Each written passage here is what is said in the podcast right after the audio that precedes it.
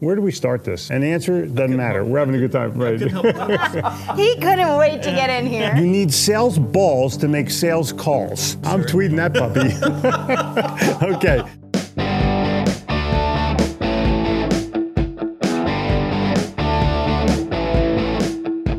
Welcome to the Sell or Die podcast. We're your hosts, Jeffrey and Jen Gitomer. I'm the author of The Little Red Book of Selling and 15 other best selling books, and the creator of the Seven Figure Sales Formula program. I grew up in Philadelphia, sold in New York City, but was smart enough to move to Charlotte, North Carolina. And I'm the author of Sales in the New York Minute and creator of Breakthrough Business Babe Community. Fun fact I'm obsessed with our dogs and consider them humans. If you have a dog, you know exactly what I'm talking about. Sell or Die is for sales professionals, salespeople, sales managers, entrepreneurs, and business owners who want to sell more at full price, earn loyalty, and have an unlimited stream of referrals. Every single episode is going to give you real world, easy to implement solutions so that you can get your calls returned, your proposals read and acted on, all while creating relationships that you can take all the way to the bank. It's time to sell or die.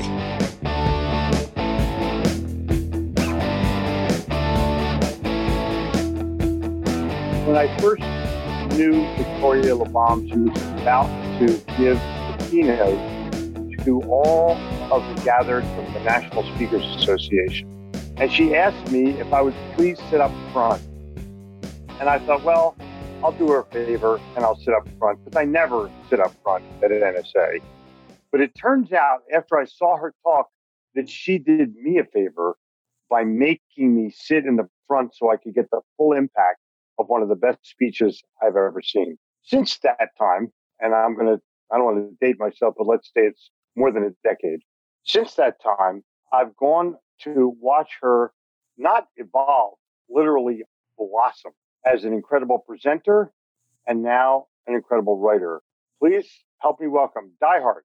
Help me welcome the great Victoria Labalme. Woo! Thank you so much for having me. We're glad you're here. How about the fact that I remembered the speech? Very impressive. I know. It was an amazing talk. You know that. Thank you. Thank you. Thank you. Thank you. So, so uh, you got this book. For those of you who are listening, I'm going to hold the book up so you can see what it doesn't look like. For those of you watching, this is one of the more interesting book reads of all time. This is a book called Risk Forward, and it's all about how to take a step that you didn't dare before. Is that fair to say, Victoria? Perfectly said. And that step can be the beginning of a new business, a new relationship, a new life, a new job. It is so good that you can basically take this and mold it to yourself. How'd that come about, Victoria? How'd that come about? Well, I decided to write a book that, first off, you could read in any order. So it's both the kind of book that you read from front to back or in any order. And each chapter is really short because I want people to have that sense of progression, like taking that step forward and risking forward. And so it's written to have that momentum. And I wrote it really because I noticed in the industries that we're in so often with businesses and sales that people always saying, you know, what's your goal? What's your plan? Where do you want to be in two years and five years? And it felt like if you didn't have that, you were somehow bereft, that you were behind. And I felt like so much of what I learned from leaders and successful people in all walks of life, and in sales especially, is that they often didn't know where they were going either. They took those risks and saw where they led. I think what's so interesting to me is this concept of everyone talks about doing something and stepping out of your comfort zone and the like fear behind it and that like having to feel safe if that's maybe the opposite of taking a risk i don't know but the safe path the safe journey right? Like what would be the safest thing to do? And you've turned that on its head and said no no no forget safe. We're going with risk. You're going to risk forward. And i'm curious how that came about like that specific just the term and if there are examples in your life or like one major one that made this come to life? Yeah, it's an excellent question. Well, yeah, it's interesting because we've always been in our lives in a place of unsafety or uncertainty, as people often say these days. it's never been a guarantee that we'll have our job, that we'll make the deal, that our relationships will hold, our health will hold, that there won't be some crisis in the world. That's always been present. It's just that now in our lives more than ever, it's been more apparent. So we've always had to risk. We've always been in a state of risk. And really, what this is about is that sense of being heart open. Risk forward is actually a term that I coined and trademarked coming out of working with the great French mime, Marcel Marceau. And if you can imagine this, he had this type of movement he taught us, which he called in French, risque avant, which in French would translate literally to risk in advance. But I thought of it as a philosophy for life. You know, how do we move a little off balance, heart open, even if we're not sure where we're going? And I think it's how we end up finding our way because one of three things happens when you risk forward. Either you discover this is the right path, or you discover that it's not quite right, but there you can see the next step. It, you might have gone front and then you realize, oh, I need to go to the side. Or three, you don't die with that regret of never having tried. And that, of course, is the number one regret of the dying that they didn't take more creative risks. So this is a book that you'll find success in no matter what. I think that it's easy for a man to understand this by the fact that they've never used a road map when they're in a car trying to get someplace. And they're willing to risk making the wrong turn and being yelled at by their spouse for being an idiot that didn't use a map. But they're willing to take the risk. That's the point. and I think that you have to look at risk as something that has some kind of a measurement that says, I'm willing to go this far, but not this far. So, how do you tell somebody what level or how do you determine what level of risk tolerance you have in the world? Yeah, it's excellent because I think it's obviously specific for each person. And sometimes mm-hmm. people misinterpret this book to mean, oh, it's about sell your business and move to another country or, you know, give everything. It's really not. It's really more about the small creative risks we can take in our daily lives and how that can lead to something bigger. It's how do you distinguish yourself from everyone else in your workplace? You know, in the sales world, for example, years ago, I did an event for a company, and a guy whose last name was Clark handed me his business card, and he'd stapled a Clark bar to it. And yeah, I remember it to this day. It's like you with your Gitomer coins. I remember these things. I have a business card that's a lip balm by La Balm to go with my last mm-hmm. name. These are the small creative risks that we take that most people don't want to do because they look around and they go, well, everyone else's business card is plain everyone else's website looks the same. So it's really how do we express ourselves in our own unique way? It's funny, I never thought about it as a risk. I just thought about it as doing something somebody else didn't do. But other people would look at it and go, geez, I wonder if somebody's going to like this. But being a Northeasterner, you don't really give a shit if somebody likes it or not. That's like part of the deal is you don't like it? Oh, oh, you thought I cared. And I think that, that your growing up has a lot to do with it because some people that grew up in a different environment might really fear having a business card that's a coin or a Clark bar or a, some chapstick. Completely. There's a wonderful quote in the book, which is from a guy named Rollo May. And to paraphrase it, it's the opposite of courage is not cowardice. The opposite of courage is conformity. And people are afraid to be different and they conform.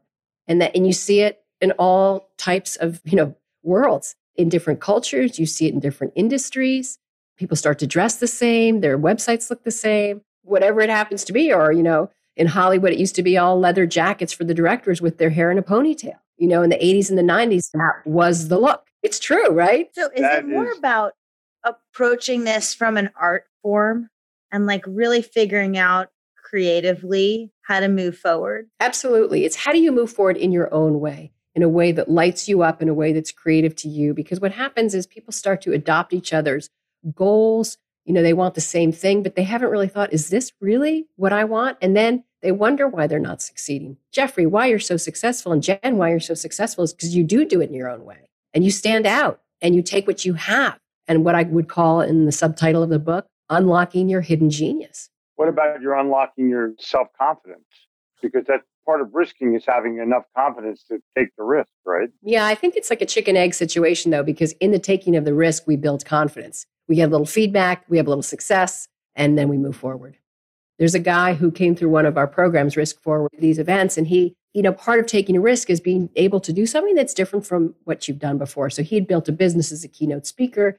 He spoke mostly to schools, youth groups. He would be on stage with his guitar. And he came to me at the event. And he said, I want to present to the group because we were all sharing our risk forward ideas, things that were outside of what we'd done in the past. And he said, I have this idea. It'd be like a, an online co-working group. This is before COVID. We'd get up 5:30 to 7 a.m. We'll all work at the same time, just as an accountability. And he charged a thousand bucks and he pitched to the group. And it was the simplicity of it. You know, he then started to add on, oh, we'll have work sessions and I'll send you PDFs. We're like, no, no, no, don't screw it up with all that addition. Just having the accountability and that much of a paying point of a thousand bucks, $997, 5.30 to 7 a.m. Monday through Friday. We did it for a month. He called it Project Finished. Get your project done. And he pitched this idea out of the top of his head. And literally, this was a room of an event. People started signing up. I signed up for the first one. So it was total, total risk forward for him. He had no idea it turned into tens and tens of thousands of dollars as he ran these programs. But often, as I say in the book, risking forward is like the ability to say no to what you've done before sometimes and step into the unknown. Done before. People yeah. get into these safety zones, and especially now, we're in biggest cocoon in the history of mankind. Some people haven't been outside since March, and last you year. have to look at that. Right, you have 2020. Right, so you have to look at this from the perspective of. I think people are more risk averse right now, either because of the masks that they wear, or where they convene, or how they conduct a meeting, or can I shake hands with this person? Shaking hands is a risk. So your book is very timely in terms of giving people the confidence to just move. And yeah. I think that's tremendous timing. Well, what I love too is people who are reading it are saying it gives them permission. It's like the permission not to know, permission to try something, permission to be okay, taking a different path. It's this sense of ease because so many development books in business or personal development, so business development, personal development, they're always go, go, go, go for it, go for the dreams. And I actually think that's counterproductive because people start to feel less than, oh, is my goal not big enough? Is my dream not big enough? Instead of saying, like, just take the freaking volume down. And it gives people peace. People have this sense of ease reading the book and, like, oh, a friend of mine said he feels like he took off a seatbelt after wearing one for 35 years. Just that sense of peace and permission. However, this is the rub. If I take off the seatbelt, something dings, and I get a warning that says, hey, douchebag, you just took your seatbelt off, put it back on. Like, I don't want to wear the seatbelt. No, you have to. So be aware that those internal dings hit people in their confidence part of their brain, wherever that is, way in the back somewhere, but it's still there. And if I hear dinging, I'm at least going to like look around and make sure that someone approves or that I feel comfortable enough to move forward and take this action. I think Northeasterners, and I don't mean to cast aspersion to people that are not from the Northeast, but we are risk takers just by crossing the street. We have learned, and by the way, if you've never seen Victoria's video of crossing Park Avenue, I think it's called the Park Avenue Shuffle or something. Exactly YouTube. right. We'll link to it you in know, the show notes. It's definitely worth a watch. Oh my God. But it shows you how to cross the street with style. And in New York, no one will beep you. They'll just run you over and be, you know, you don't really have a choice there. And if it's snowing or raining, they'll go for the puddle to make sure that you're splashed and run over. So it's not they'll like try to get a two for one. So growing up in that environment, you're willing to take the risk a little bit more than if you didn't grow up in an environment where you had to protect yourself, where you had to fend for yourself, or you had to do things for yourself. Like my parents always let me go someplace and take my own crap. Like I went to a clothing store and I bought some clothing, and my dad didn't like it, and he said, "Take it back." I said, "What do you mean?" He said, "You go take it back." I said, "You mean I got to go guess for my?" And the guy wouldn't give me my money back. You know, so it was like I had to really learn a lesson, but it was a risk lesson.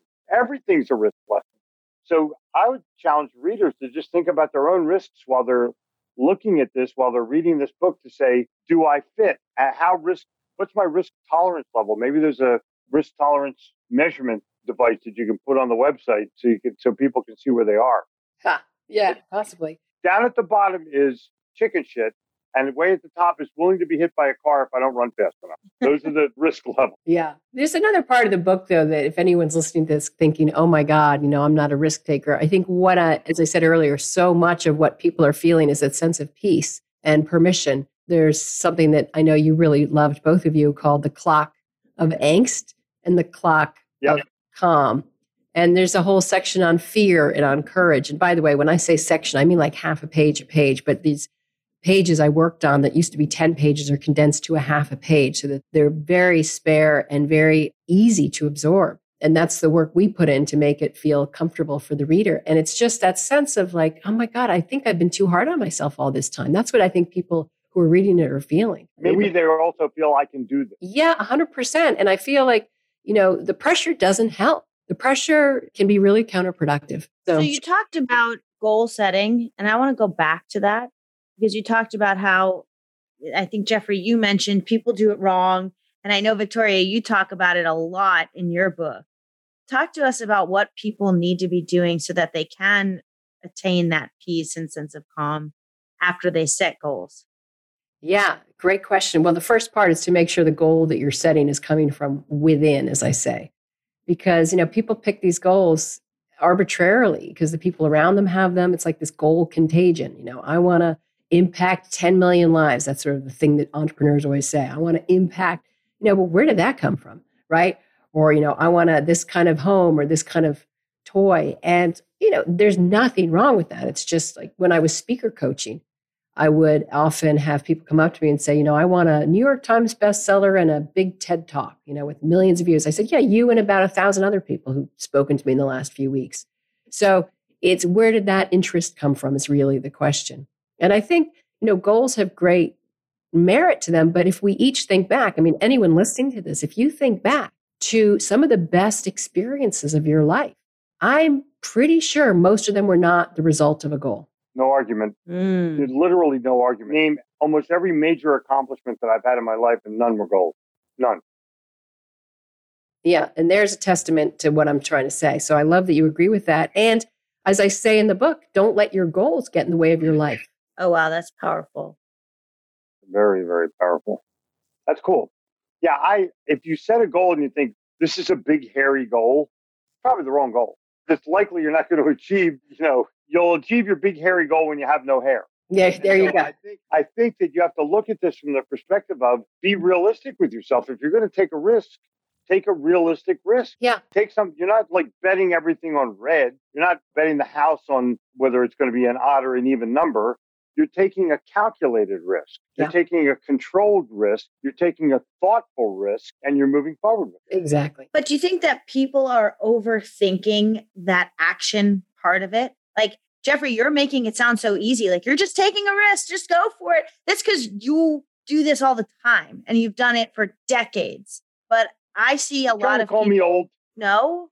okay. You just called yourself old. oh. I knew it was one of those two things. No, yeah. I'm just saying you, right. you have great practice at it because you do it all the time. And you didn't think that making a coin card was like a risk. And many people would say, oh my God, I'm not investing $10,000 into creating these coin cards because what if they fail? What if no one likes them? What if they're too heavy? What if, what if, all the what ifs, right? And so I just think that people get stuck in this overthinking place of what if X will happen. And I'm curious, like, what you'd say about that, Victoria, and how can they overcome that? Yeah. Well, one of the things I like to say is to do a micro risk. So that's a small step. You know, it's not, let me try this in front of an audience of a thousand. Let me go invest $100,000 in this particular choice, unless you had a lot of money and that was a small percentage of it. It's really how do I take a micro risk? How do I try it in front of three people? How do I print up a few of them? How do I experiment and see if I even like it? And then see where it takes me and see if there's momentum behind it. You know, years ago, I was with my husband and he was one of the original Muppet performers. And he was hanging out with his friends, these other Muppet performers. And I was listening to these conversations and I thought, I should not be the only one hearing this. Like, this is something people would pay money for. And people would love to be here and not just me. So I said, we should record this. So Jeffrey's hand just went up. So I said, we should record this. And uh, we got a camera crew together. We found some people to help, which is key. You know, if you're outside your expertise, which is mine, I didn't know anything about the Muppets. I didn't know anything about filmmaking and documentary, but there were people who did. And we got a group together and we filmed these five original performers in a loft. And we didn't know. People kept saying, What are you going to do with it? What's the plan? What's the goal? This is what would have stopped me. Right. I said, yeah. I don't know. Let's just record it and then let's see what we have. And that's all I'm telling people to do is take the first step. Like we didn't know what the footage was going to be. Same thing with Park Avenue Shuffle. I didn't know what that was going to be. I just said, I want to go out and dance on Park Avenue. I think it'll be funny and let's film it. That's all we thought. It ended up becoming the closing film of my keynote performance for a decade. It got me backstage at the HBO Comedy Festival with Steve Martin and the Smothers Brothers pointing at it, going, That's funny. It took me all kinds of places. And Muppet Guys Talking, which was the, the temporary name for the film, we called it Muppet Guys Talking because that's what it was. That became the permanent name of the film. We cut it together. First, it was going to be five little episodes, then it was going to be a feature film, turned into a 65 minute documentary feature. We submitted it to South by Southwest. It became a feature piece for the 2017 South by Southwest, all over the press. You can Google it. Muppet Guys Talking. But it was a risk forward. I didn't know what I was doing. I'd never done anything like it. And that's all I'm saying is take the first step and see what happens. And it was a small step. It was just, let's record these guys. That's all. We and got for those of you so who cool. don't know what we're talking about, let me give you this quote. She's got nine arms. That's one of her charms, and each one looks like the other. And if you ever watched anything having to do with Sesame Street and the Muppets, I will guarantee you that you know Manamana, that you know here and there, and you know any of the characters that Frank Oz has played. Yeah. So that was a risk forward. You know, in fact, I had a story in the book. There's a section of the book where I have six just because statements. And one of them, and they're all meant to keep you risking forward, one of them is just because you haven't worked on it in a while doesn't mean you're not meant to do it. Because sometimes we start a project, whether it's a novel or a renovation or an idea for a business, and we put it away. And then after a month or a year goes by, we think, well, maybe I'm not meant to do it because I haven't done it. And then we have friends and family going, oh, you're never going to do that thing, are you? And so we start to lose confidence and said, it was just on the back burner. So what I say to people is take that back burner project back off the back burner, brush it off, and put a little time into it and see if it's got life. And that's what happened with Muppet Guys Talking. It was on the back burner for five years. But we pulled it out because we had all this footage sitting on hard drives. We edited it together, and there it was.